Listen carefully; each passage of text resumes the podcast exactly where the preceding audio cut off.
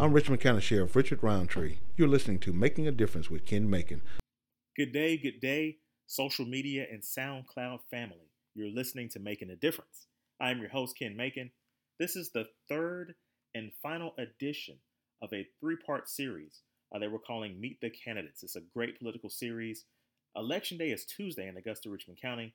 And what we've had a chance to do is talk to candidates in a series of uh, local political races if you guys have been listening, you all know uh, this has really been an exciting experience.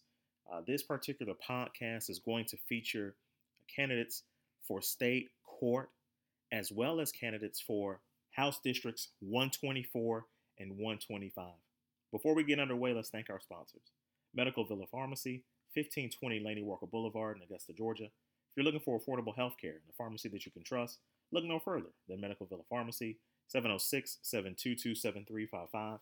TaxWise Financial, 2664 Tobacco Road in Hephzibah, Georgia. Professional and affordable representation, the wise choice for all your tax needs. That's TaxWise Financial, 706 305 1412. Can't forget about my friends over at Urban Pro Weekly. It's a free weekly newspaper in the CSRA covering issues relating to the local community. Making a difference actually has a weekly column in UPW. We've also been doing some great political profiles. I hope you guys have had a chance to check those out. Back issues are available at the Urban Pro Weekly page on Facebook. Follow that right now. Post haste. Uh, we had some scheduling conflicts with two of the candidates, so their audio isn't featured.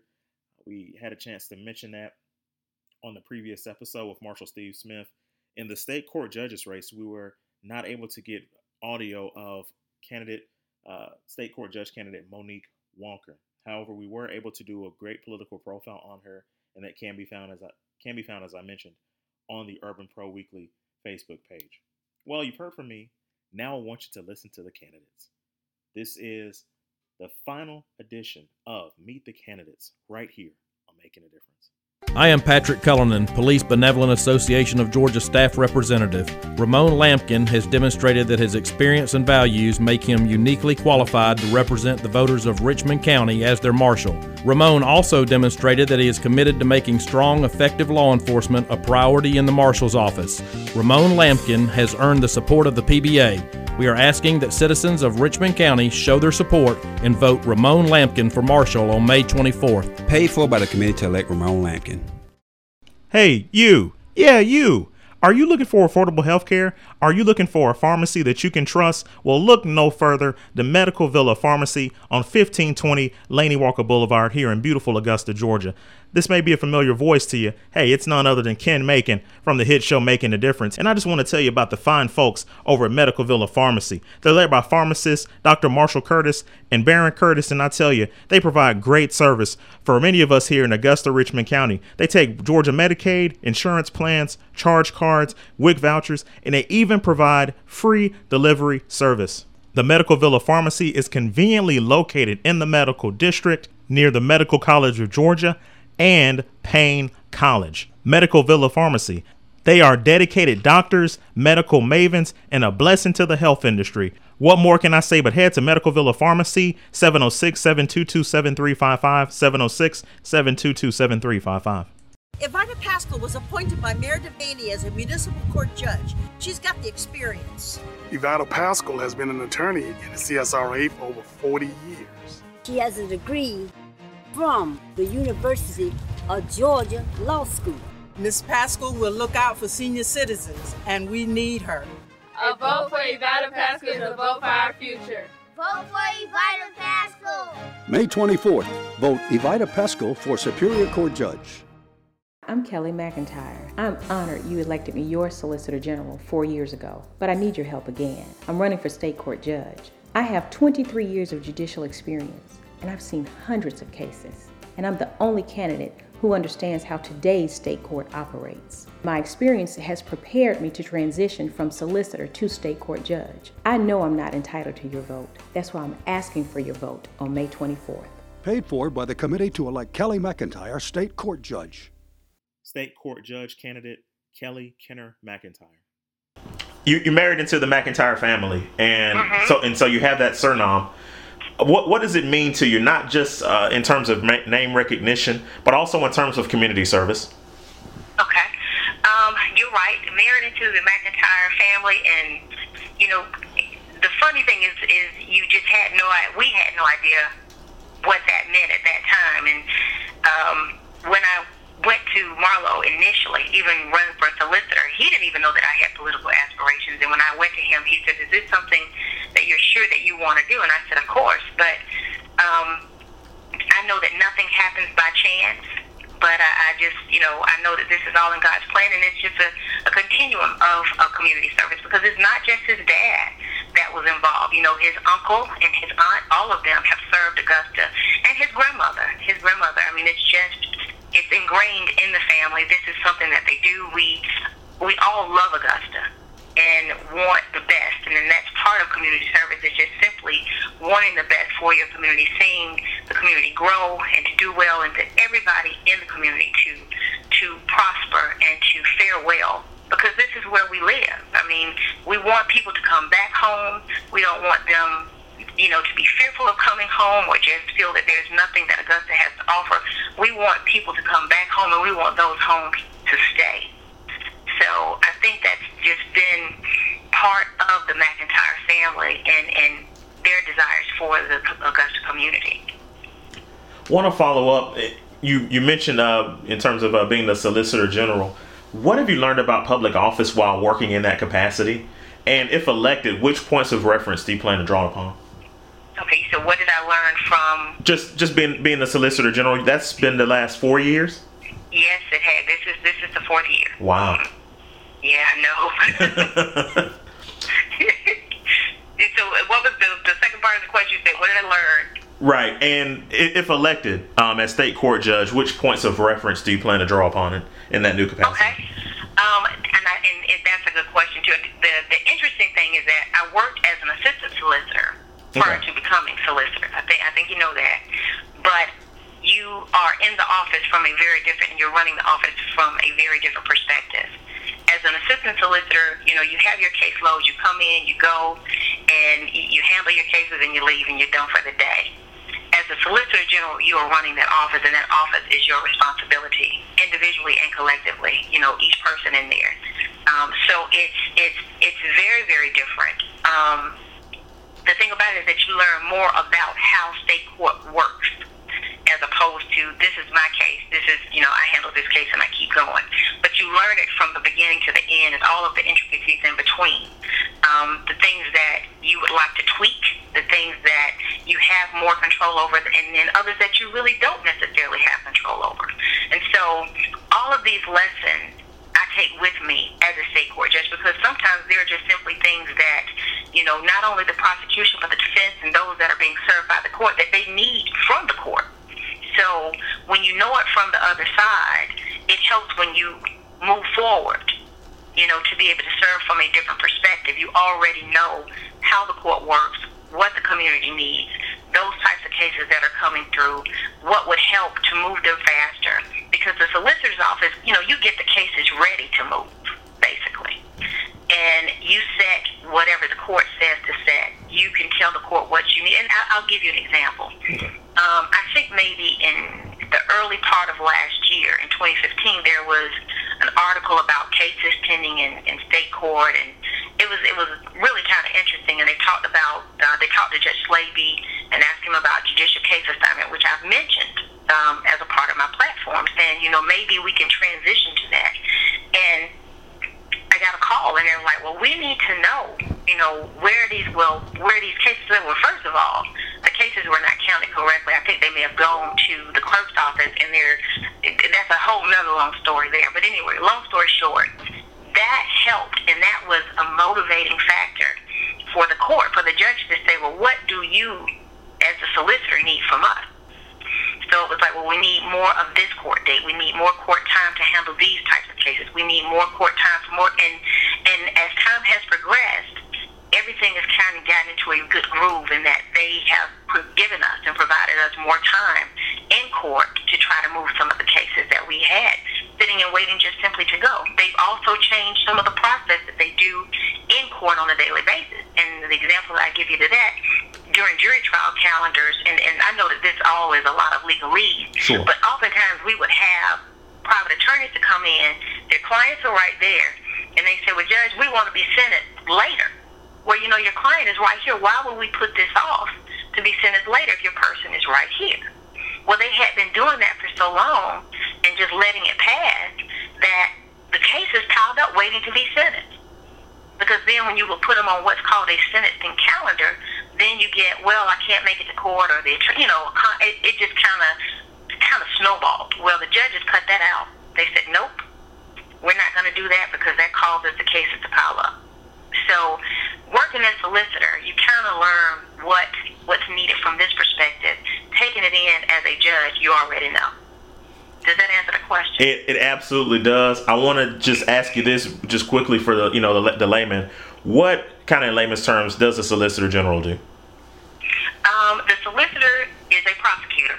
In the solicitor's office is a prosecutor's office. We prosecute misdemeanors, and that's those cases that can result in up to 12 months incarceration, but not necessarily will, but up to 12 months incarceration and or a thousand dollar fine.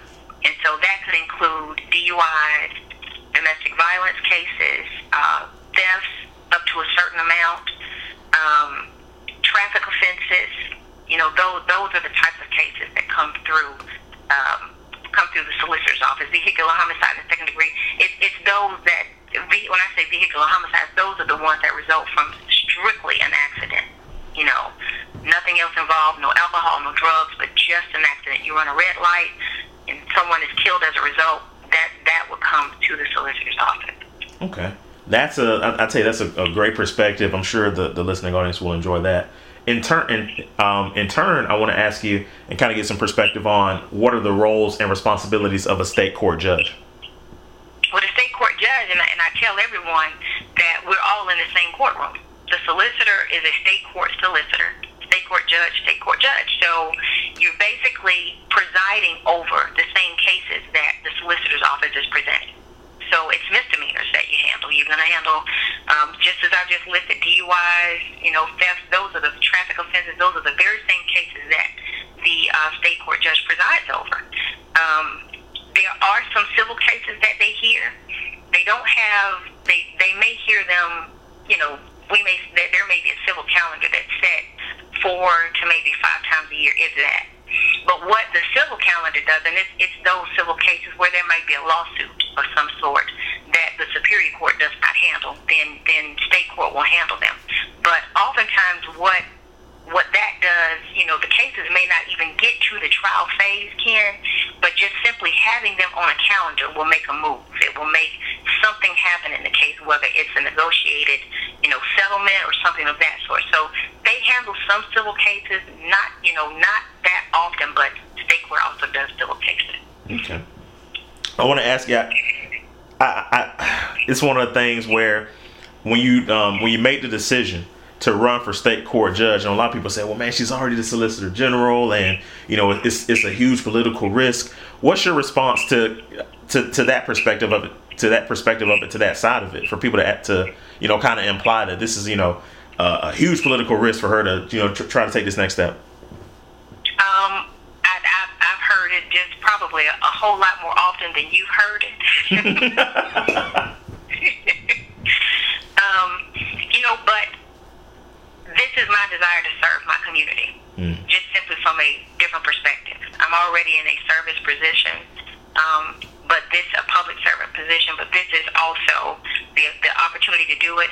Um, there was a judge in that seat before, and you know when you decide to run against a sitting judge or an incumbent, period, it it that in and of itself is a task.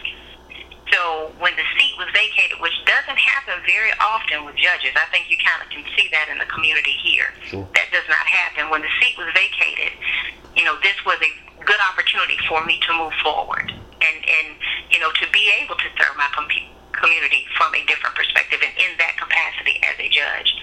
So it's, it's, um, everybody's like it's been a political risk. Why don't you? I've, I've had a lot of different suggestions. Why don't you wait? And you know, a lot of different things suggested. But you know, my question is always, if not now, when? Hmm. You know, and who's to say that things will be different? And that it's not going to be. It's always whenever you run a race, Ken, there is a political risk. Period. So so who's to say that the risk would have been any different two, four, six, you know, eight years from now? Um, but this is when I've made the decision to do so, and it is it has not come without a lot of prayer and consideration. Believe me, this was not something that was entered into haphazardly. To- totally understandable and, and commendable, and I would say arguably the the most exciting race that we have coming up in May. Just you know, with with the name recognition alone. So this is one that we are, are all definitely uh, looking forward to. I also want to ask you about the just in terms of you know the candidacy for um, state court judge, because across the country there have been a lot of uh, a lot of calls for more diversity in the judicial circuit. Um, if elected, what type of significance do you think there will be in terms of being an African American woman serving as a state court judge? The, in terms of diversity, right? Well, you know, um, we don't have we don't have an African American judge serving in, in Richmond County yet. But I think that in years to come, you're going to just find a lot of different changes in just the political landscape here in Augusta. Um, I, I use Atlanta oftentimes as an example, and because I feel like Augusta is really just a smaller version of Atlanta, and we're going to see that growth happen and just many changes happen in Augusta. So um, I think that it's, it's wonderful if the bench can be representative of the community. And that means everybody male, female, black, white. It needs to be representative of everyone. Um, so, you know, we're hoping, and I am certainly hoping and praying for for for that change. You know, so it, it, it there is a need for diversity. Um, just simply to be inclusive of all that are represented because everybody in the community comes before a judge every race, you know, every gender, every ethnicity, every sexual orientation, and you have to have someone, you know, they, I think it's important that everybody is represented, um, even to just give, just you know that there, there needs to be fairness on the bench. And so if there's no diversity on the bench, you know, there is a question about it. People will kind of wonder. So I think it's, it's good to have, we do have a female on the bench. We do not have a black female on the bench. Gotcha. Uh, you um you were saying that you anticipate there are going to be some some changes on the bench. Do you think it's a an issue of it kind of being a sign of the times, or do you think it's more of an issue of demographics? Um, I think it's both. I think it's both, and the reason why I say that is that you know you look at the demographics of Augusta, and that that that's one thing. Um, the other is even just in terms of judicial benches across just across the United States, across the state, across locally, you're finding that there are more women that are entering into the, the profession of law. And so as time progresses, you're going to find just as many, if not more, women in this area, in this field. So you will see changes. Very, very good synopsis. Uh, as I mentioned, really looking forward uh, to, to May 24th. Uh, we're here talking with uh, Kelly Kenner McIntyre. So glad to glad to speak with you today, Miss Kelly. Good to talk to you, Ken. Thank you so much. Very welcome. State Court Judge candidate Bo Hunter. Good afternoon, everyone. We're here with State uh, Court Judge candidate Bo Hunter. Uh, Mr. Hunter, how are you doing today? I'm doing fine. How about you? Doing great, doing great. Glad to have you. Uh, before we get started, just going to ask you a couple of things about yourself. Um, in terms of your experience um, in you know um, in practicing law i understand that you have uh, practiced for over 30 years and just want to get some perspective on that. Well thank you. Um, yeah i've been uh, an attorney in this area uh, since 1982 i have done a lot of cases. Obviously i've represented thousands of people I was also the solicitor of state court for eight years. Uh, when I became solicitor, there was a big backlog of cases. There were 5,000 cases pending um, because my predecessor decided to run for district attorney and basically uh, didn't pay a lot of attention to the office he was currently holding and so when I got in there, there was about 5,000 cases. Um, I got that down to about 250 cases in about 18 months. Part of that is I'm the one which they still use today, uh, develop color coded files. And if you look in my office out there, um, I use color coded files in my office. Um, each of those colors represent an attorney and his team, so that if you went throughout the office, you could tell they didn't have to look through all of the files. They could look at for their color files in, let's say, a basket that had been in court or something. That system that ran well. Cheryl Jolly became my chief assistant, and then she became the solicitor before she became a judge, and then Harold was her chief assistant. Harold Jones. Harold Jones was, and those that system continued to work, and it, I think it's kind of fallen off the rails, where now you look in any of the assistants' baskets, and they had it looks like a rainbow of files um, that they're handling, and I think that kind of leads to some confusion and last lack of accountability to those those um, attorneys. But a lot of that system I developed, and I think some of it's gotten kind of off the rails over time. Um, also, though, I was always in private practice. I have handled an appeal to um, one of the most one of my more famous cases was I took on the tobacco companies uh, for Joe Camel. I don't know if you remember that litigation. I was the one who represented Dr. Fischer and the children who had participated in that study. And the tobacco companies wanted the children's names, which we felt was for the purpose of harassment or, or intimidation. Um, Paul took that information. The Wall Street Journal came down and interviewed he and I, and we had an article in the Wall Street Journal. Um, he got a cartoon in Doonesbury from that case and ended up testifying in most of the tobacco litigation across the country um, against the tobacco companies, which led to some of the large verdicts that they got um, to help states fund anti smoking campaigns. Uh, I've taken numerous cases. I've been to the Supreme Court of the United States, been to the Supreme Court of Georgia several times. Um, recently, I represented Harry James against a, uh, it's called GeorgiaCarry.org, and they're basically an organization who believes not just in gun rights, but kind of the extreme of gun rights. And I don't know if you saw where the man took the gun M16 into the Atlanta airport. I did, I did see that. Okay, that was him. Hmm. He believes that all children should be able to take guns to school. Uh, he was trying to get some attorney's fees in a case and in against Harry James from the county, and we won at trial level. Took it to Supreme Court, and recently we affirmed that case. So the Georgia I, Supreme Court or Georgia okay, Supreme Court. Sure. Yeah, the Georgia Supreme Court. But then also, I mean, I've represented poor people, rich people. I've had a variety of clients. Uh, I was given uh, recognized as a pro bono attorney a couple of years ago by the bar for doing a lot of of people who needed an attorney and couldn't afford one. So that that's what that's the kind of experience that I've had. That's a that's very impressive and, and a very I would just say a, a, a wide ranging.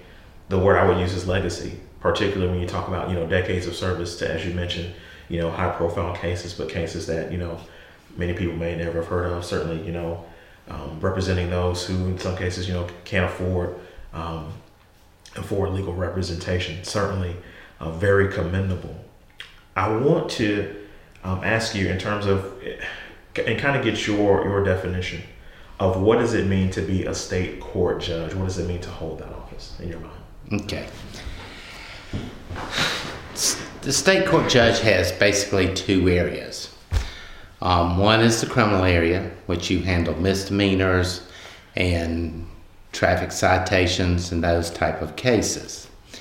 And I used to tell attorneys when I, hi- when I was hiring them as a solicitor, I said, this is a great experience for you as a growing experience because you're dealing with all kinds of people that are coming through this court because you're not dealing with murder, armed robbery. Um, you're either shoplifting or a simple battery or um, tr- criminal trespass or those type of offenses. So therefore, you have to develop kind of a more a, a more sophisticated view of life. Because some of these people are coming in here and they have made a simple mistake. Or they have um, are headed down the wrong path and you have to start judging people kind of figuring out where they are in their life and what can you do to not just handle this offense but can you stop them in their tracks from going the wrong way? Or is it something that you can say you know this was something that we don't think this will ever happen again? And the best example i can give you of this is one day i was in court and we were taking pleas and I looked over, and there was this lady sitting in the front row, and tears were running down her face. And I went over and I said, and in state court, generally the attorney's cases are handled first, and those tend to be more serious offenses. And I, we, the judge had probably sentenced some people to jail that morning, and, and so I went over and I said, "Ma'am, can I help you?" And she's like, yeah, I'm in court. I've never been here before. I have a traffic offense and I don't want to go to jail. And I said, Well, let me see what you got. And I looked at it and it was something, it was probably a speeding ticket or a stop sign.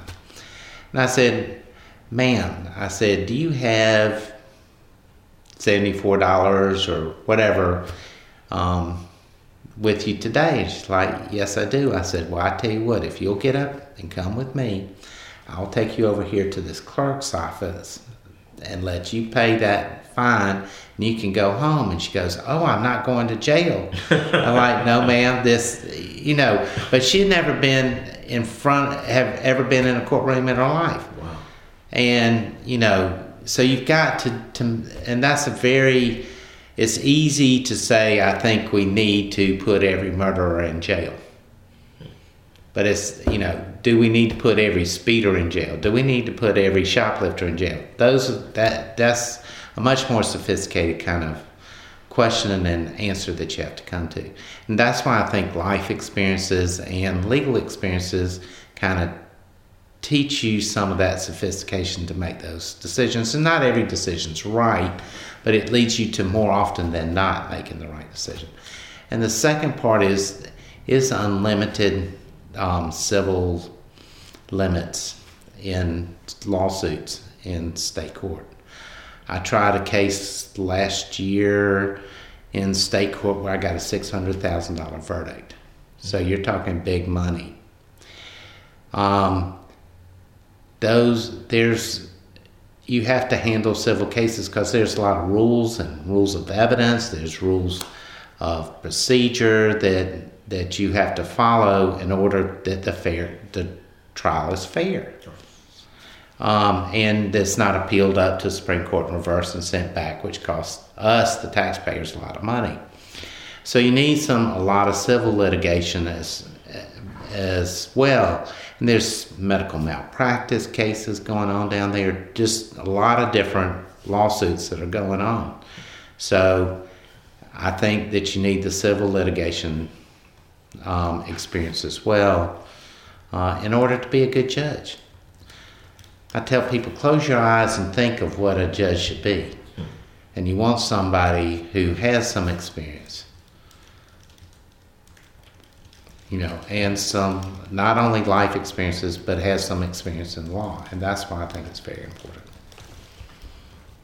That I'm, I'm I'm really impressed because when I'm hearing and you say you said sophistication, but I'm also hearing a lot in terms of discernment and community service. Right.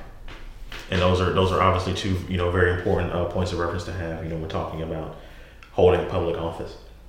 I want to ask you about the candidates and you know really and just for me personally this is my first time you know you know i'm monique walker oh walker Surnom. kelly mcintyre oh the mcintyre Surnom.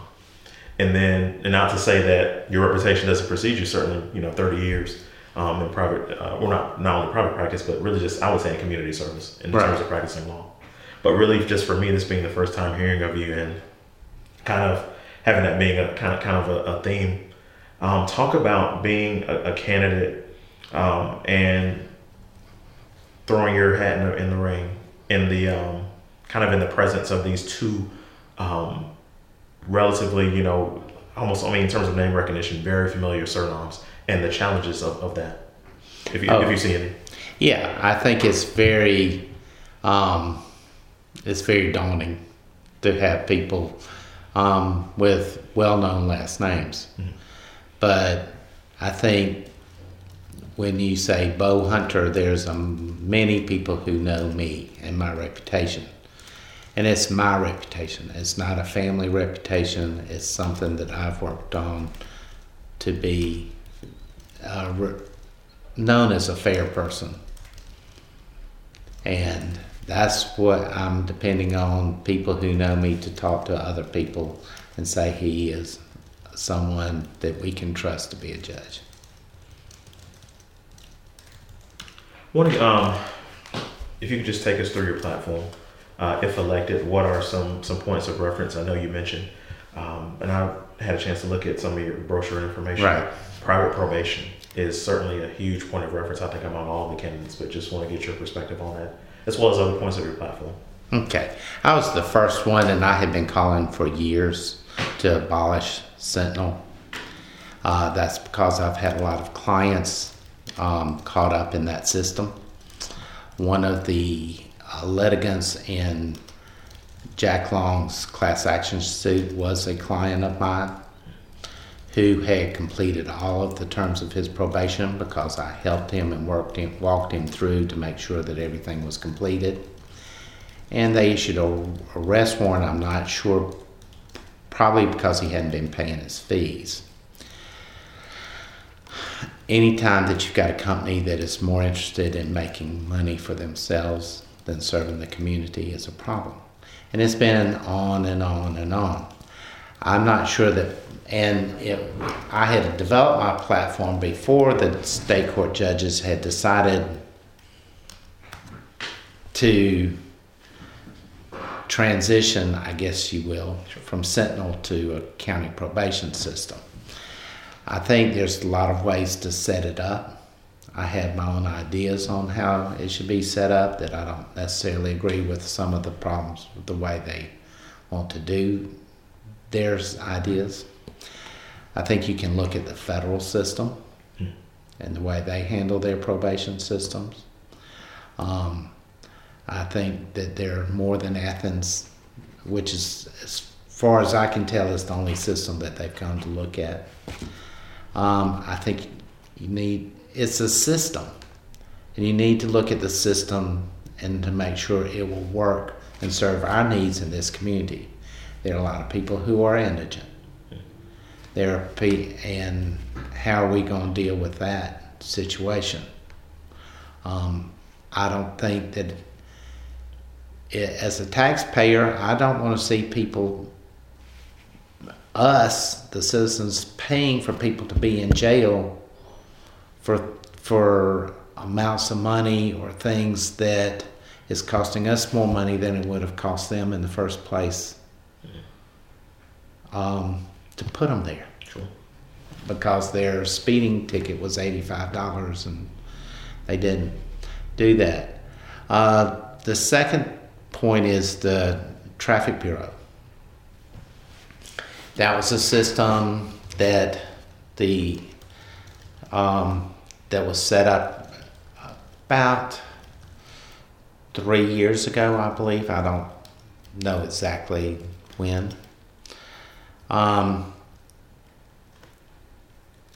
it is not working well. People's fines are getting not processed in a timely manner, so it's not going on their driver's record much later than after they had paid the fines. There are a lot of people who come down there and either want to just say that the police officer was nasty to me or this there was a problem in the case, and the only way they can do that is ask for a jury trial instead of having someone that they can talk to. And I think that system needs to be streamlined and changed. And the third thing is that there's a large number of cases that is a backlog in the system now in state court.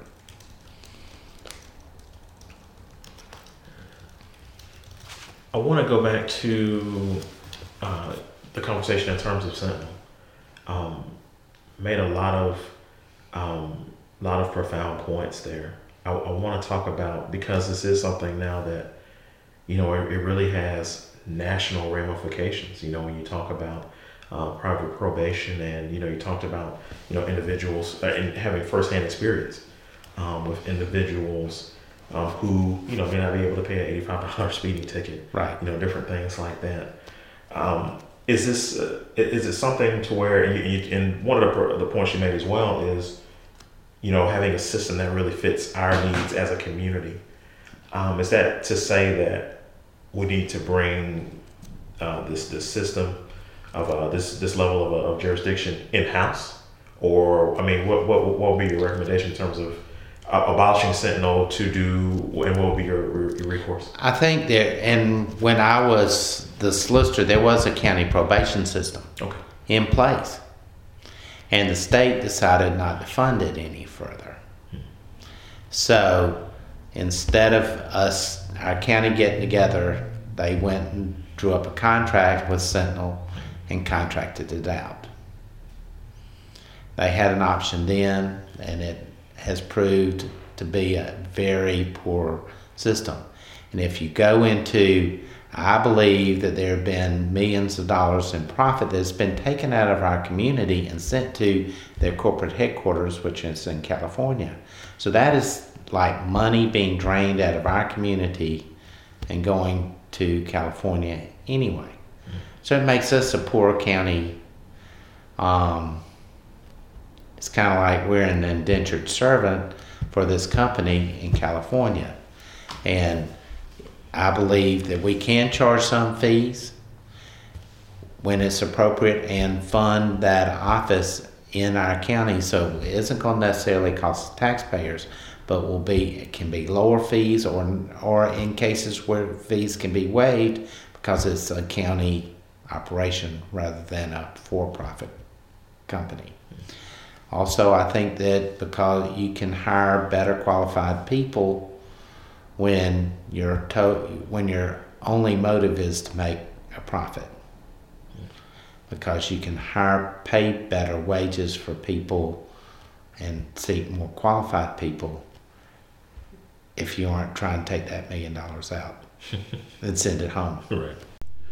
I'm Augusta Mayor Hardy Davis. You're listening to Making a Difference with Ken Makin. Hello, I am William Bill Fennoy, your District 1 Commissioner, and I need your vote for re-election on Tuesday, May 24th. Since I moved to Augusta in 1966, I have committed myself to serving the greater community and giving a voice to the voiceless. My campaign and actions as a commissioner have reflected that. The city of Augusta, and specifically District 1, has suffered through flooding for many years.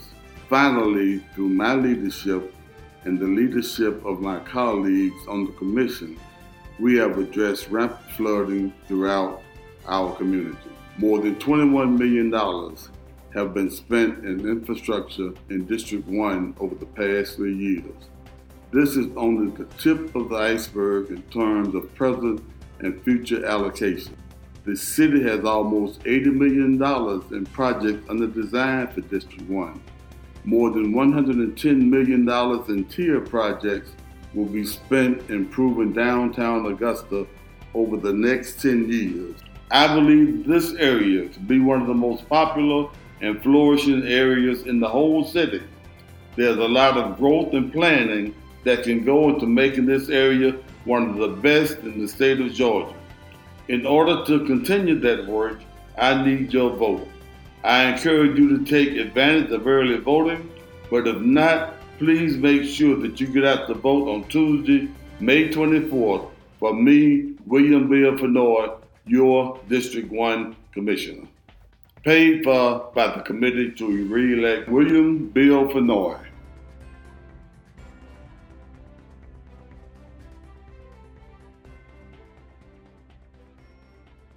I'm John Flythe, candidate for Superior Court Judge. As an assistant district attorney, as a lawyer in private practice, and as a state court judge, I've earned unmatched experience handling civil and criminal matters in the Augusta Judicial Circuit. I'm tough on crime, I'm firm but fair, and I will do what's right for this community. Together, we can keep our streets safe, our families strong, and our future bright. May 24th is an important election, and I would be honored to have your vote. I'm John Flythe, and I approve this message. Paid for by John Flythe for Superior Court. Have you gotten a letter from the IRS about an audit, levy, or tax lien? Worried because you haven't filed taxes in several years? Well, stop worrying and call the tax pros at TaxWise Financial on Tobacco Road. TaxWise Financial is licensed to represent you at all levels of the IRS in any state, from the simple to the complex. Professional and affordable representation by TaxWise Financial will help resolve all of your tax issues. Call them at 706 305 1412. TaxWise Financial, the wise choice for all your tax needs. I am Andrew Jefferson, a candidate for District 5 Commissioner, and I need your vote on Tuesday, May 24th. My priorities for District 5 are as follows economic growth, opportunities for high wage jobs, safe neighborhoods, and empowering small businesses. I have over 30 years of experience in education and have worked in the political arena previously as a former Board of Education trustee. I have a vision for South Augusta. I want to see South Richmond County return to the forefront. We can do that through community involvement and by bringing major corporations to Augusta. I have a wide range of experiences, including my work as an instructor and department chair at Augusta Technical College various administrative and political jobs with the Richmond County school system, and even as a small business owner. I know that I am the best candidate, but I need your vote, District 5. I encourage you to take advantage of early voting, but if not, please make sure to get out to vote on Tuesday, May 24th, for me, Andrew Jefferson, the candidate for District 5 Commissioner paid for by the committee to elect Andrew Jefferson.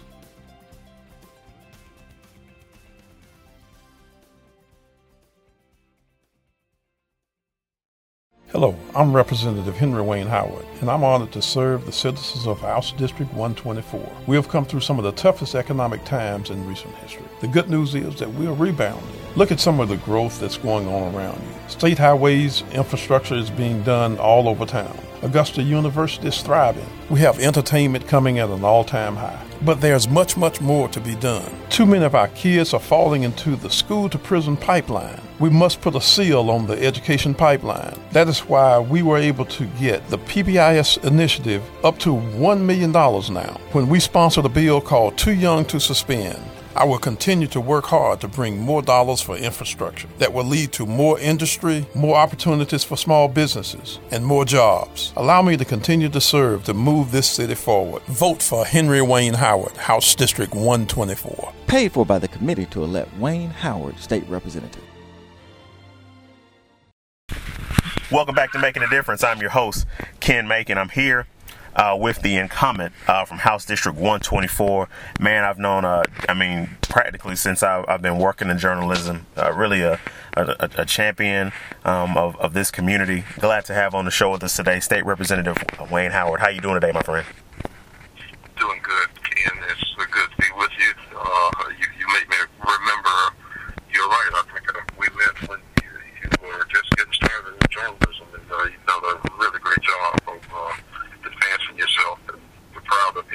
Thank you. I great, greatly appreciate it. Want to talk about uh, this particular race, of course. Uh, May 24th is the big day. Um, what what kind of thoughts are, are going through your mind as the incumbent as this day approaches? Well, it's a refreshing, uh, sort of refreshing.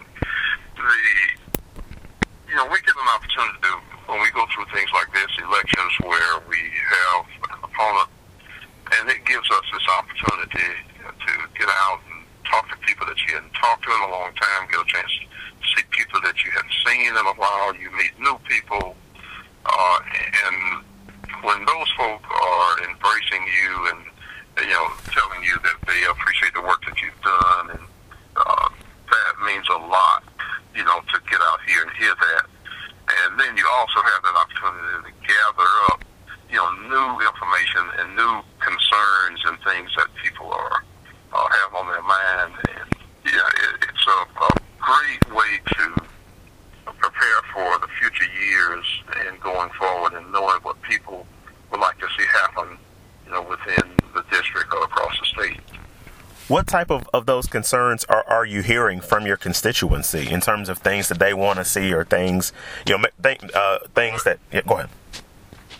Well, one thing for sure, when you're out campaigning or even when you're just doing your day-to-day work, you know, what I've found that, you know, people don't always associate what you do officially as a state legislator to what you are capable of doing alone.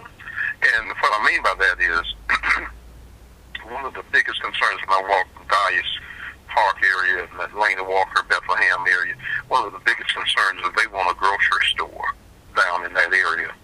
And that's not just a state legislator's uh, job or responsibility. That's a uh, city official uh, position where all of us as partners need to work together to make sure that we, you know, push toward getting uh, a grocery store that those residents would be pleased with, pleased to have in that in that area. So it's work, you know, called teamwork. Uh, there's no one person I don't think uh, can just get out here and wave a magic wand and things will happen. It, it just takes team effort, and I'm looking forward to being a part of the team, continuing to be a part of the team that uh, push for the things that are needed in our community you brought up a, very important point, and I think this is something that you um, and the legislative delegation have really worked toward in the past few years. Is making sure that you all have a good working relationship, not only with the Augusta Commission, but also with the uh, Richmond County School Board. Talk about that dynamic.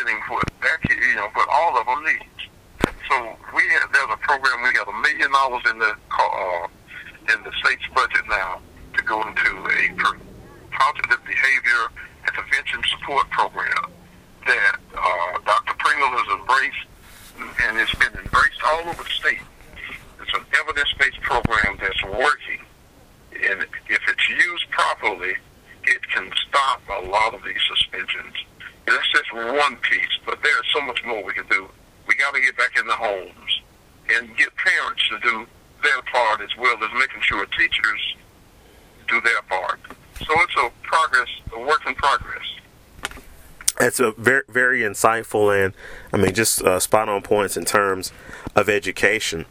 It's you know it, it you know it's obviously uh, the time of the year where we talk a lot about platforms and campaigning and, and, different things like that. Your constituency knows you very well, but you know I'm sure from time to time you may come across individuals you know who don't know of you or, or may not be familiar with the political process.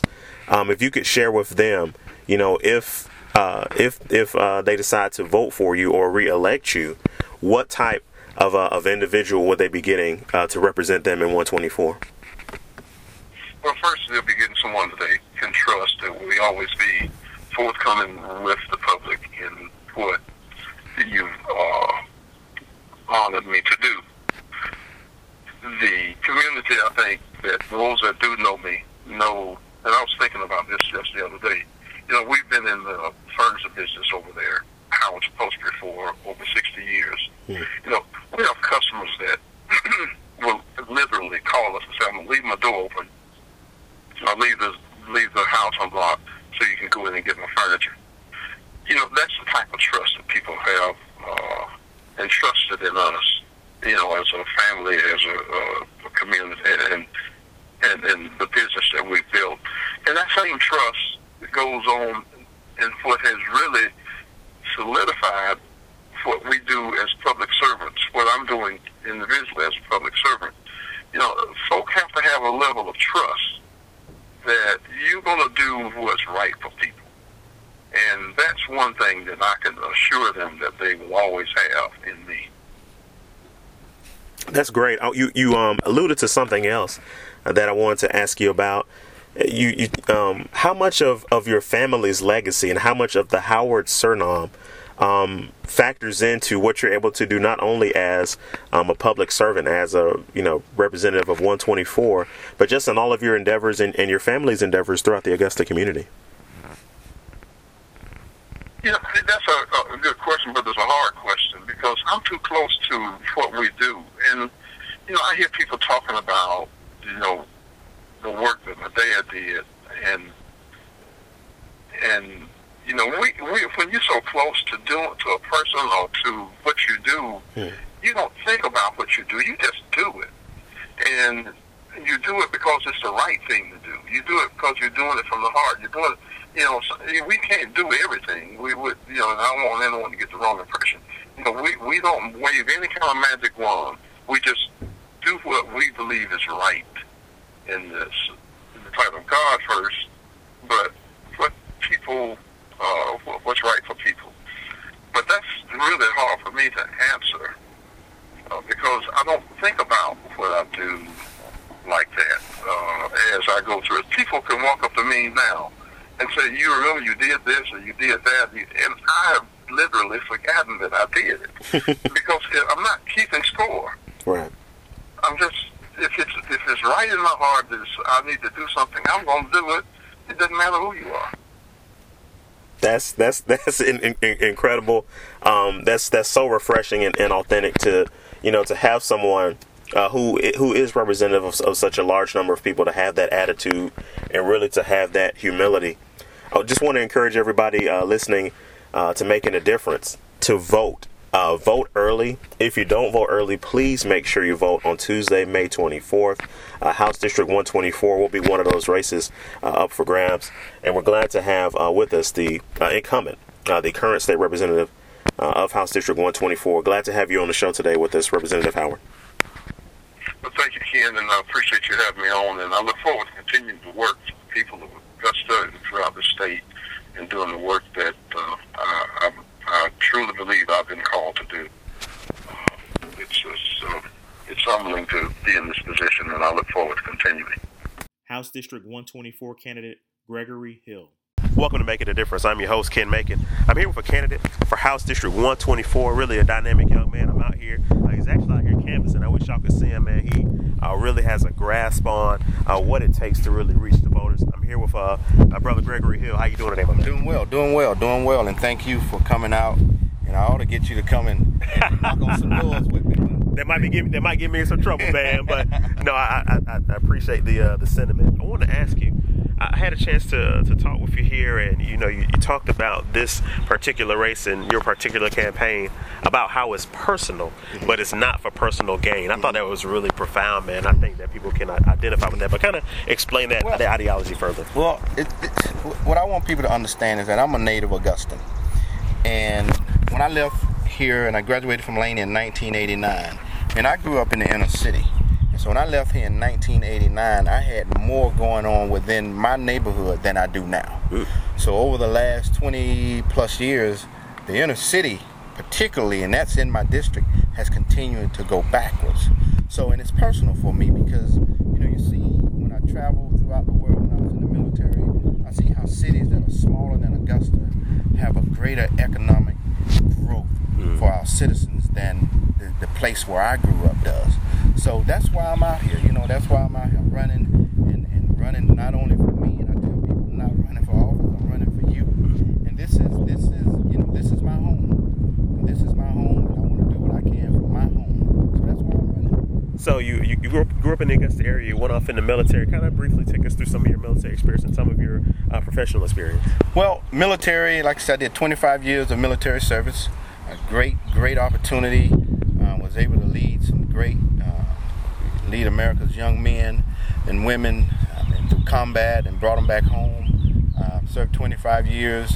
Uh, started off in the reserves, 82nd Airborne, 7th Special Forces Group. So don't ask me why I would jump out of a perfectly good airplane. but mentally and physically, that has prepared me to deal with a lot.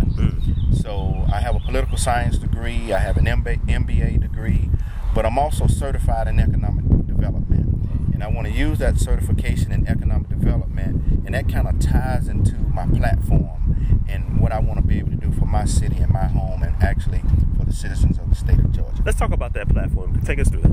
Well, the platform, I have a four point plan platform that I speak on economic development.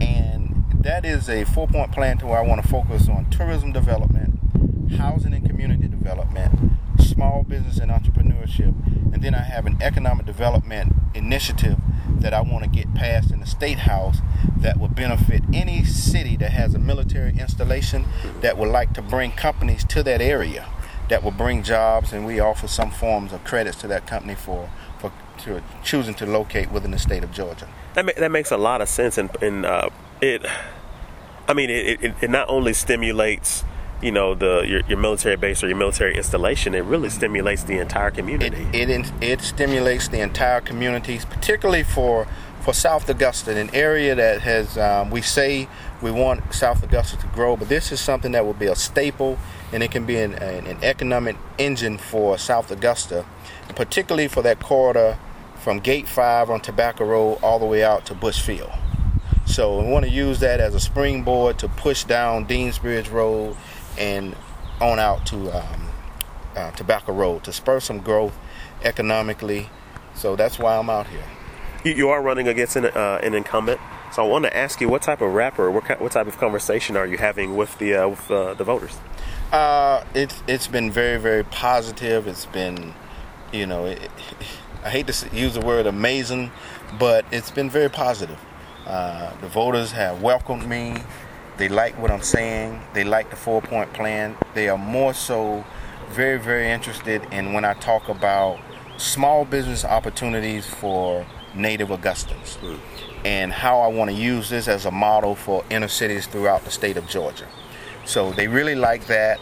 They really like the fact when I talk small business and entrepreneurship is bringing all of the resources within my power to the city of Augusta for our citizens so that they can start their own businesses, so that they can hire locally, and so we can use that as a, as a catalyst to rebuild our inner cities.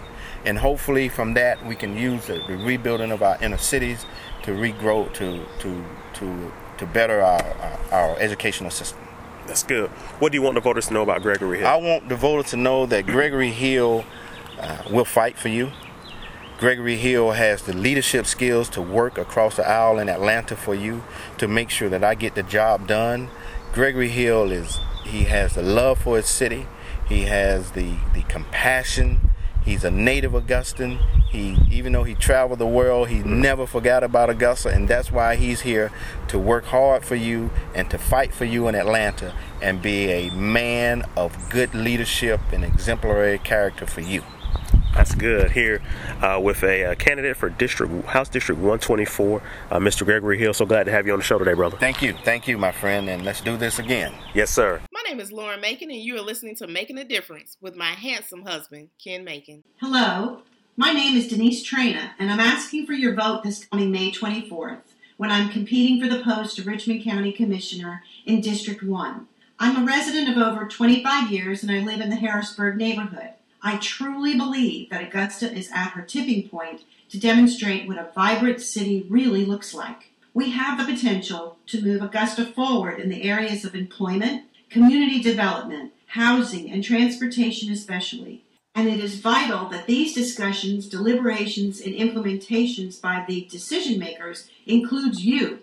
Issues such as abandoned properties, flood events, ethics, no one's talking about ethics and transparency and fairness in awarding bids have all been on the minds of local Augustans. Our leaders must be accessible and willing to articulate the status of local government decision making to their constituents. Please visit denisetraina.us.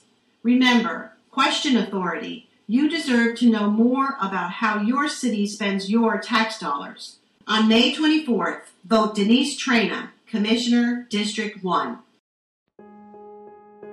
Excellence, integrity, and service. They're just a few of the core values for Paine College.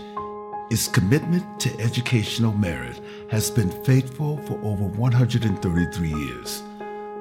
I'm Danny Glover, and my mom and aunts went to Paine College, so its value is priceless to me.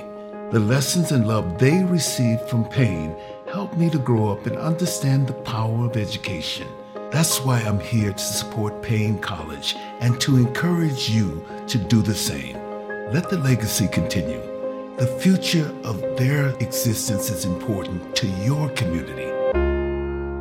Give your support to something significant. Give your support to Paine College.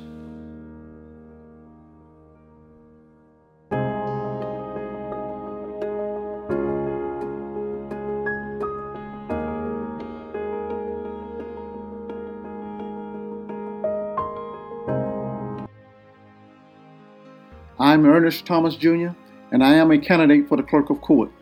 I've served the Richmond County government for nearly 30 years, working my way up the ladder. I started out as a cleanup guard, and now I serve as Chief Investigator for the Richmond County State Court Solicitor General's Office. I want to take the same attitude I have employed over my three decades of service and apply that to the office of the Clerk of Court. If elected, I will be committed to customer service, technological advances, and community involvement. I want to improve communication between employees and the public, as well as communication between government entities. I am more than qualified to do the job. All I need is your vote, Augusta Richmond County. I would implore you to vote early, but please make sure you vote on Tuesday, May 24th for me, Ernest Thomas Jr., the candidate for the Clerk of Court, paid for by the committee to elect Ernest Thomas Jr. Clerk of Court.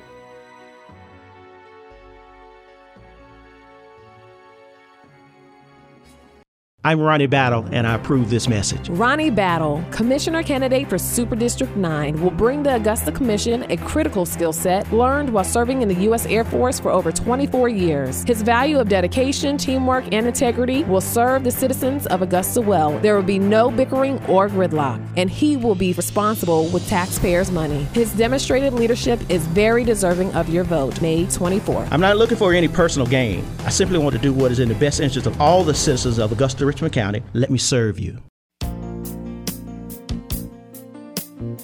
Hello, Augusta. This is Ernest Smith, your Georgia State House representative for District 125. I am seeking your vote on May 24th so that District 125 can continue to receive the tangible results with me as your public servant. Let's look. As a former aviation commissioner, we built the first ever air passenger terminal at Augusta Regional Airport the first ever STEM technical high school in Augusta. Under dual enrollment program, kids can graduate with a degree and also an associate's from Augusta Tech. At Augusta Tech, we have the best welders program in the United States, the first cyber technology certification program in the South, the best nuclear reactor operator certification program, period first ever cooperative education program between E-Z-GO and the Richmond County school system, using the old Procter & Gamble plant as a hub. Much needed road work and highway expansion on both Highway 56 and Windsor Spring Road. Christ Community Health Center on Green Street, serving underinsured and low income souls where your spirits are lifted along with top notch medical care. Heritage Academy on Green Street, where our children receive a first rate Christian education, all in District 125. So, District 125, we don't need a new voice. Let's continue with the now voice. Vote for Ernie Smith to continue as your District 125 state representative. God bless you, Augusta, is my prayer. Welcome back to Making a Difference. I'm your host, Ken Makin. I'm here with the incumbent for House District Race 125. Um, just a, a, a really a, a, dynamic individual, uh, an innovative individual, a um, I'll tell you, well-credentialed individual. Uh, he is actually he's not only a friend of the show, he's a recurring guest on the show. Uh, glad to have with us uh, State Representative Ernest Smith. How you doing, my friend? Oh, I'm just wonderful, Ken. I'm wonderful. Just glad to be here. Glad to be of service. C- certainly, I, I want to, and I always like to ask the incumbents this because when you go out and you know you, you essentially spend your time proving yourself to the voters. I mean, this happens just during your your tenure, but particularly during campaigning. Is it something that revitalizes you when it comes to campaigning? When it comes to you know reaching out to the voters, particularly in this way, in terms of you know, seeking reelection? Well, I know there's an old saying that uh, senior citizens use that says, a sorry dog don't wag his own tail. Hmm. Well, I'm always wagging Augusta's tail. And just to show you that uh, this was the first year, this past legislative session, the first in over a decade, hmm. well over 10 years, that Augusta got a bill passed in the Georgia General Assembly. Mm. House Bill 825, which is the Protecting Military Children's Act. The sponsor of that bill was yours truly. I sponsored that in the House, got it passed 165 to 0 in the House. Passed it to our Senator, Harold Jones, in the Senate. He got it passed unanimously in the Senate. So that's the first time in over a decade that Augusta legislators got a bill passed in the Georgia General Assembly that creates a direct conduit with us and the Department of Defense. The Department of Defense called me and told me that was the best bill they've seen in over a decade and they would like to use that as a template across the country to create a relationship with the Department of Defense and families that are moving into military towns. See, the big piece of that, uh, Ken, is that Fort Gordon is not building any more family housing on posts. All of the families that come to Fort Gordon now will be moving to South Augusta, Augusta, or Columbia County. So this bill is critically important for them because it ensures that there's a communication between Department of Family and Children Services and the military installation, which is Fort Gordon. Secondary to that, we're in District 125, and that is the most vibrant economic district in the region. Even Columbia County knows that. We have the first STEM technical high school, one of three in the state of Georgia, right behind Augusta Tech, where you can graduate, and our kids are graduating with a high school diploma in one hand and either a an associate degree in the other hand or their first year of college already done.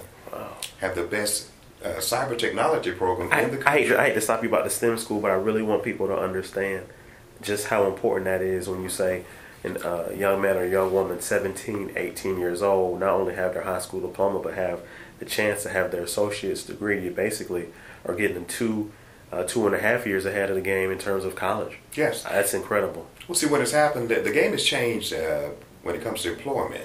And the education is the economic development tool, excuse me, going forward. Uh, corporations and CEOs are calling now. They're not calling looking for four-year degree people. They're looking for two-year technical certificated folk that can actually do the job right now. And this is where Augusta is way ahead of the power curve. With the STEM Technical High School, with the cyber technology uh, partnership at Augusta Tech, with the the best welding program in the country mm. at Augusta Tech. Kids can come out of there two years making twenty to forty dollars an hour. Right here in Augusta. I don't care where you live in Augusta, you can live in the poorest part of town. But if you want to go to school, you can go to school and you can get a high paying job. And the bigger piece of that is this past session in the Georgia General Assembly, we passed additional Hope Scholarship grants for technical schools. You can get a free ride at a technical school. Mm. All the kids have to do is just go to school, get the grades, and they can get a free ride at a technical school now. First time that's ever been that way. So Augusta District 125 is really positioned to help this region become the cyber center of excellence and the Silicon Valley of the South. And oh, by the way, we still have not only the best uh, cyber technology program, the best welders program, but we have the best nuclear reactor operators course in the South. And as you know, what's happening at Plant Vogtle and Savannah River Site, it's significant that our region is so vibrant, so vibrant now, and this is all in District 125. Aside from all the orange cones you see on the ground zone, Highway 56 and Windsor Spring Road, all of this is District 125. So these are great days for Augusta and especially South Augusta. That's it's, it's very exciting to hear. You know, it's a it's a question that we get all the time. Is you know what's the vision for South Augusta? What's the the plan moving forward for South Augusta? But to hear some of the things that you're talking about, not only for uh, South Richmond County, but I mean just for your entire district, it has to be very um, inspiring. It has to you know just uh, generate such hope. You know in in the uh, in the community at large. You've, you've talked a lot about some of the things that you're doing, but uh, I, I want to introduce you because you are campaigning. I want to introduce you to the listening audience. So just kind of tell us about yourself and just how you, you know, ascended up the professional and the political ranks. Well, uh, I'm a former uh, nuclear engineering student out at uh, Savannah River Site when it was DuPont. Uh, we were called cooperative education students back then. I'm a South Carolina State alumnus, business management. I have a degree from the Community College of Air Force, uh, aviation business management. I have a bachelor's degree from uh, the Hull School of Business, Augusta State, in marketing and finance. Uh, I'm multilingual. I speak two foreign languages, uh, Turkish and Spanish. 14 years in the Air Force. I was an aviation air traffic control commander. So anyone that flies, I have their life in my hands.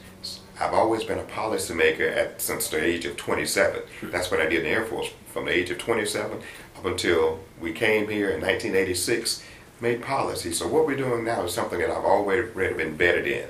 There's a saying that God does not call just the qualified. He qualifies them that are called, that understand the impacts of what they're doing and why they're doing it. I understand the critical impacts of uh, the policy making that we're engaged in now. I'll give you an example of that. As you know, uh, we're voting in May.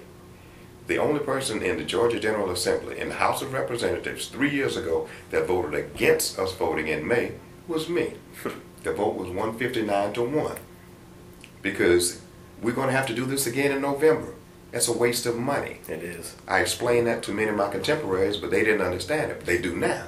So you have to follow God and let God lead you, but more importantly, you have to have a, a base of knowledge and understanding to qualify so that you know that the people get it, that they understand, it. well, you know, this guy, he, he really gets it. He, he's current, and this is where we are. But if you go to Augusta Regional Airport, you look on the wall, you see my name because I helped get that built as one of the team members for the commission. If you come down and you need health care, you come to Christ Community on Green Street. I was on the first board of directors to make sure that Christ Community, which serves underinsured and low income people, is right there in the heart of our urban community on Green Street. You go one block up, there's Heritage Academy, a Christian elementary school where 98% of the kids that go there are black, and 98% of the kids that go there are on tuition. But their parents, 95% of the parents, don't have the money to pay the full tuition. So we've got partners to work with them to ensure that they have the tuition paid. So we've been doing a lot in the community to ensure that uh, that old saying about you sow good seeds, you reap good fruit. These are the things that I want people to understand. You know, been working here, uh, not seeking to do anything but ensure that Augusta can be the best Augusta that we can be. What do you want um, the constituency to know about State Representative Ernest Smith? I want them to know that uh, not only am I current, but when I tell you something, you can bank it. I won't tell you a lie. I'm not going to bring you problems because leaders don't bring problems. Leaders don't bring you complaints. Leaders find solutions to problems and situations. What I will bring to you, if there's a situation, I will tell you what the situation is, but I will also give you the suggested solution to rectify the situation. I'll give you an example of that, Ken. I'm glad you asked that question. You hear all the talk about the opportunity school districts and the vote that's coming up in November. Right. Well, we had a forum the other day, and 98% of my Republican contemporaries said that, well, they were all for the opportunity school district. And they gave all the explanations of how the schools are not doing that well and we've got to do something drastic. Now, I agreed with them on one point. We've got to do something drastic. But the drastic that I'm talking about is not to vote for the Opportunity School District, but to put all that money that they're looking to put in there into helping to create an opportunity for our parents, our parents to get up to speed because it's not the kids that's the problem. It's not the school that's the problem. We got three generations of parents that are undereducated and unprepared to be parents. And that's what the problem is. So I agree that we need to do something, but not opportunity school district. We don't need that. We need to put that money into some type of domestic initiatives to help our parents to start the process of getting on point, getting educationally sufficient so that they can help the kids and can provide the comfort and the support that the kids need. Because these kids are the, the brightest things you want to find, nicest things you want to find. We don't need the parents beating them up and they come to school a mess. And that's what we got. Hmm. I, I, t- I tell you, great points all around. I want to ask you because I, what I, what I see with uh, elected officials who think outside of the box, and I, I want to ask you, you, you, you have a, I mean, the word I used to, to start the show, the uh, the show was credentialed. Um, talk about your experiences and all of the things that you've been able to do, you know, over I mean many decades. How those things have prepared you for right now. Well, uh, interesting you'd answer that question. Typically, as an aviation commander, especially Air Force, Air Force Air Traffic Control Aviation Commander, 98% of the time, the only face that looked like mine in the room was mine. Which means I understood that not only did I have to be the best, I had to walk on water. But it was a good thing because the, the Lord prepared me. He helped me to understand that, you know, this world is not going to give you anything. Now, I put you here and I want you qualified. And when you step up, you're never alone. You got a legion of angels behind you, but you just do what you need to do. And what I did was ensure that I was educated to the point that I would have to be able to tell generals what they needed to do, why they needed to do it, and how they needed to do it. And you know what? They listened because they understood that the information I was sharing with them was going to keep them alive. And so even now, you hear the talk about racism. Racism has been around since the time of Jesus. That's not our problem. Our problem is ensure that we put qualified leadership in place that understands that you've got to work for everyone. But being that your face is a different color, you have to double ensure that you are qualified and you're providing a conduit, a pipeline, if you will, for other folk that look like you coming up the ladder so that they can get on board as well. And that's the thing that's been missing. And that's why I've been committed as a servant to ensure that we are creating the pipelines of opportunity for our kids. And that's why I say education, education, education is the economic development tool for the next millennia. And that's how we're going to strengthen our tax base here in Augusta, Georgia. Education, qualified jobs. You hear folk talk about, uh, well, we want tourism. Tourism is seasonal. you get qualified people working, young people and not so young people working. That's 24 7, 365 days a year. That's how you strengthen a tax base. Right. And that's what the focus needs to be. Uh, and that's why I've been working so fervently to ensure that we have these these educational corridors in place. As you know, E-Z-GO just partnered with our Richmond County school system to create a high-tech incubator at the old Procter & Gamble plant. That's, that's a big deal if you guys don't know. Well, I'm working with um, Dr. Pringle to do that same thing with our Carpenters Union to get the carpentry component in place as well because the union wants to work with the school uh, age kids as well because everyone is not geared and meant to go to a four-year college. Uh, we have so many folk that are astute, so many young people and not so young that are just so gifted with their hands. And if you're gifted with your hands, that means you're bright. You're gifted with your brain but you just need to be in the right area. Right. And so we want to make sure that these funding streams and these opportunities are available for them so that we can continue to grow as we are growing. It's, it's two things you said there I was really impressed with.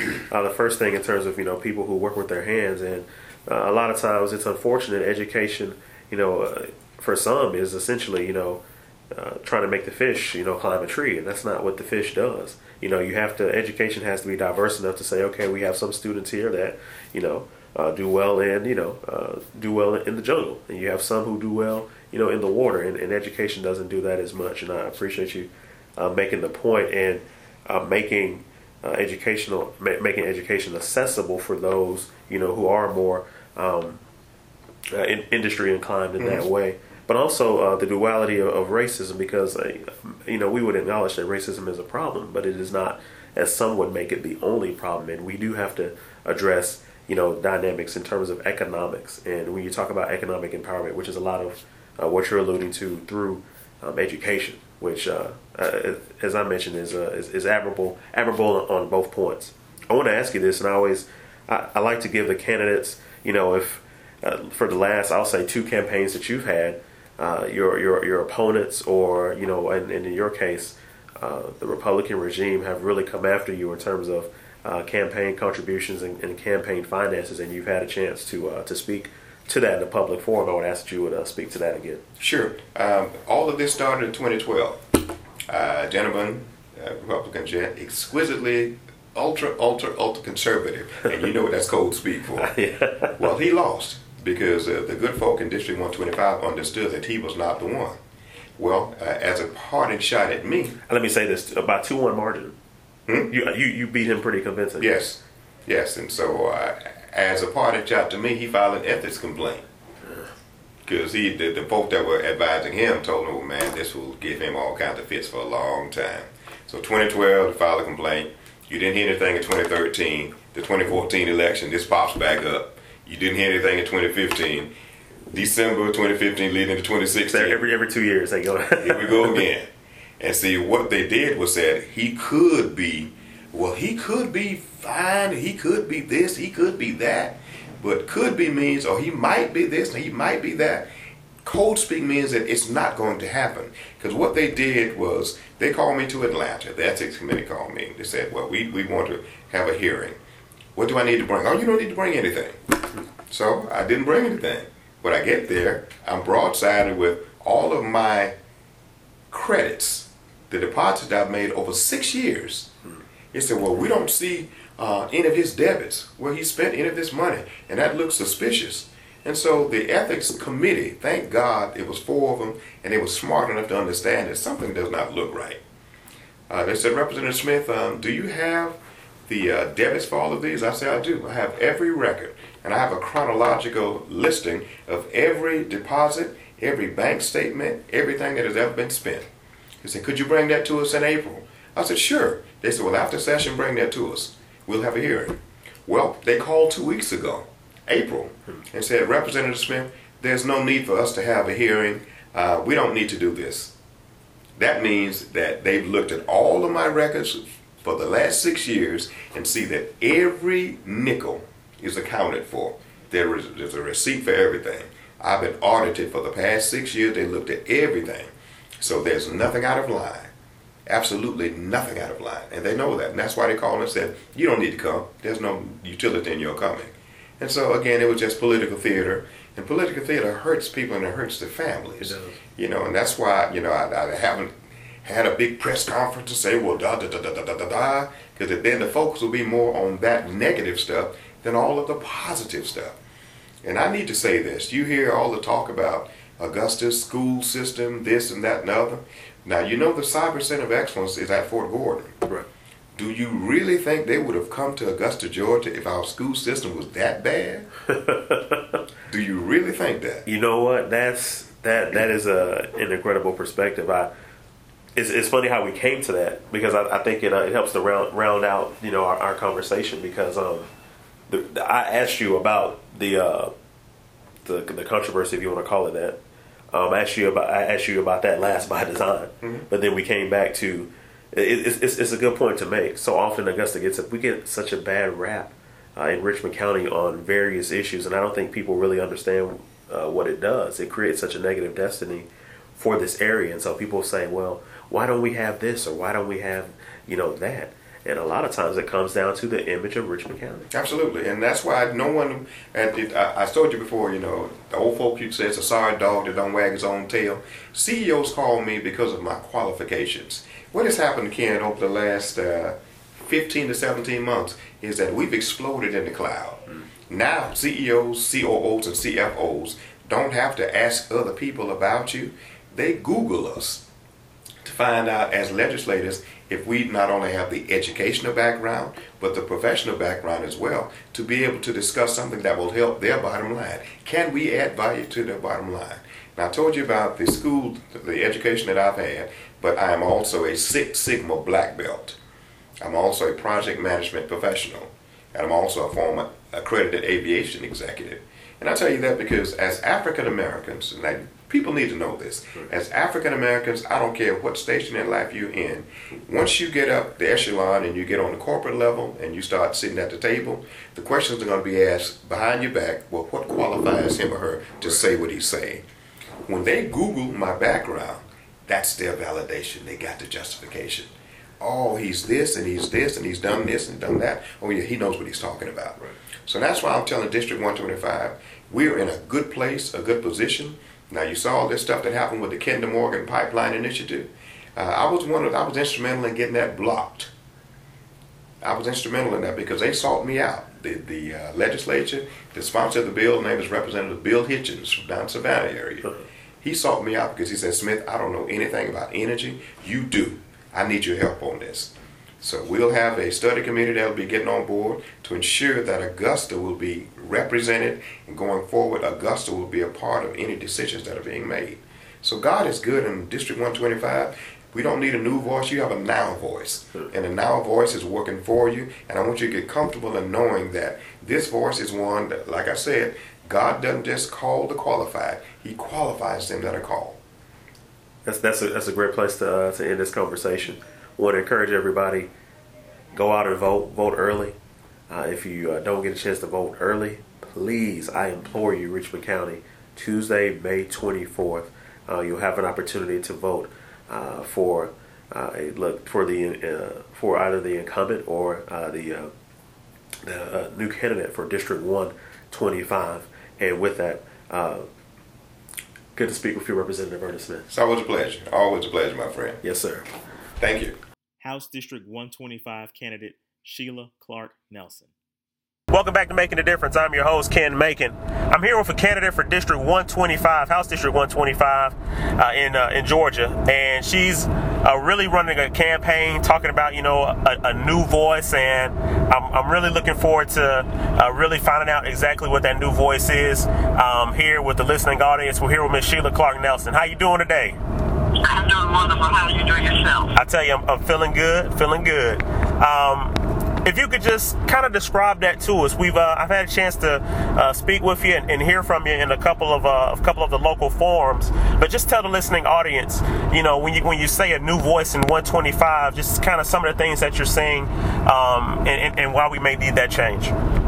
Well, what I look at is I've been living in Augusta Richmond County for the last 30 something years of my life. And as I've been in District 125 for approximately six to eight years now, being a community, I've been volunteering on a lot, of, a lot of community projects. I've had a chance to meet a lot of wonderful people.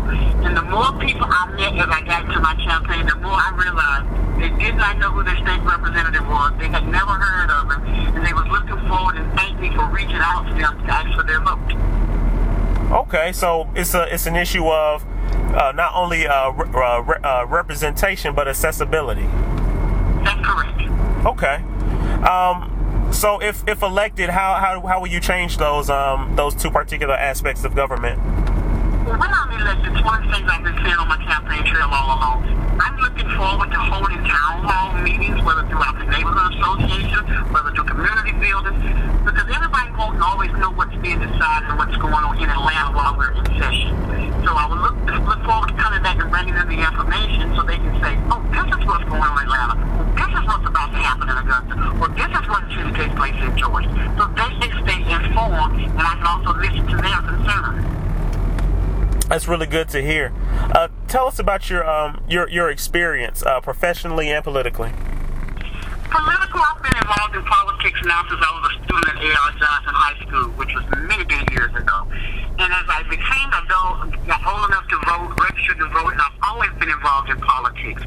I've worked for the Board of Election as a volunteer, as a poll worker, but I've also had the opportunity to work on a lot of campaigns throughout the state of Georgia, which gave me a lot of experience as far as what to do, what not to do, and how I can make a difference with my constituents. And uh, professionally? Professionally, I've worked for more than 40 years, 34 of them with the U.S. Postal Service. I've held several positions. I started off as a part-time employee, and I worked my way up to retiring as a supervisor of customer service. I've had the opportunity to do a lot of community projects to represent the Postal Service. For example, once I was appointed to be the chairperson of the Affirmative Action Committee, and my job was to conduct meetings, listen to the employees' concerns, and to make sure they were treated fairly. But I felt like I could do a little bit more than just hold the meeting, so I contacted someone that was one of my former teachers, Ms. Laverne Gold at United Way. I got the post office involved in community projects. Being a federal agency, we have to be very careful about how we run about doing it. We adopted families. We provided food and toys for the needy throughout the Christmas holidays. But our organization got so big, we also had to adopt more families. And we had to do it secretly. So the only thing we could do was collect uh, donated items from employees. And we did that for a number of years, and no one never knew we did it. Huh. That's uh and it's and it's funny because a lot of times when you hear about people doing things like that, they really you know want the public to know and they want to get that exposure. But the fact that y'all did that, um, and you know, in relative, uh, uh, uh, uh, you know, anonymously, um, is is really impressive.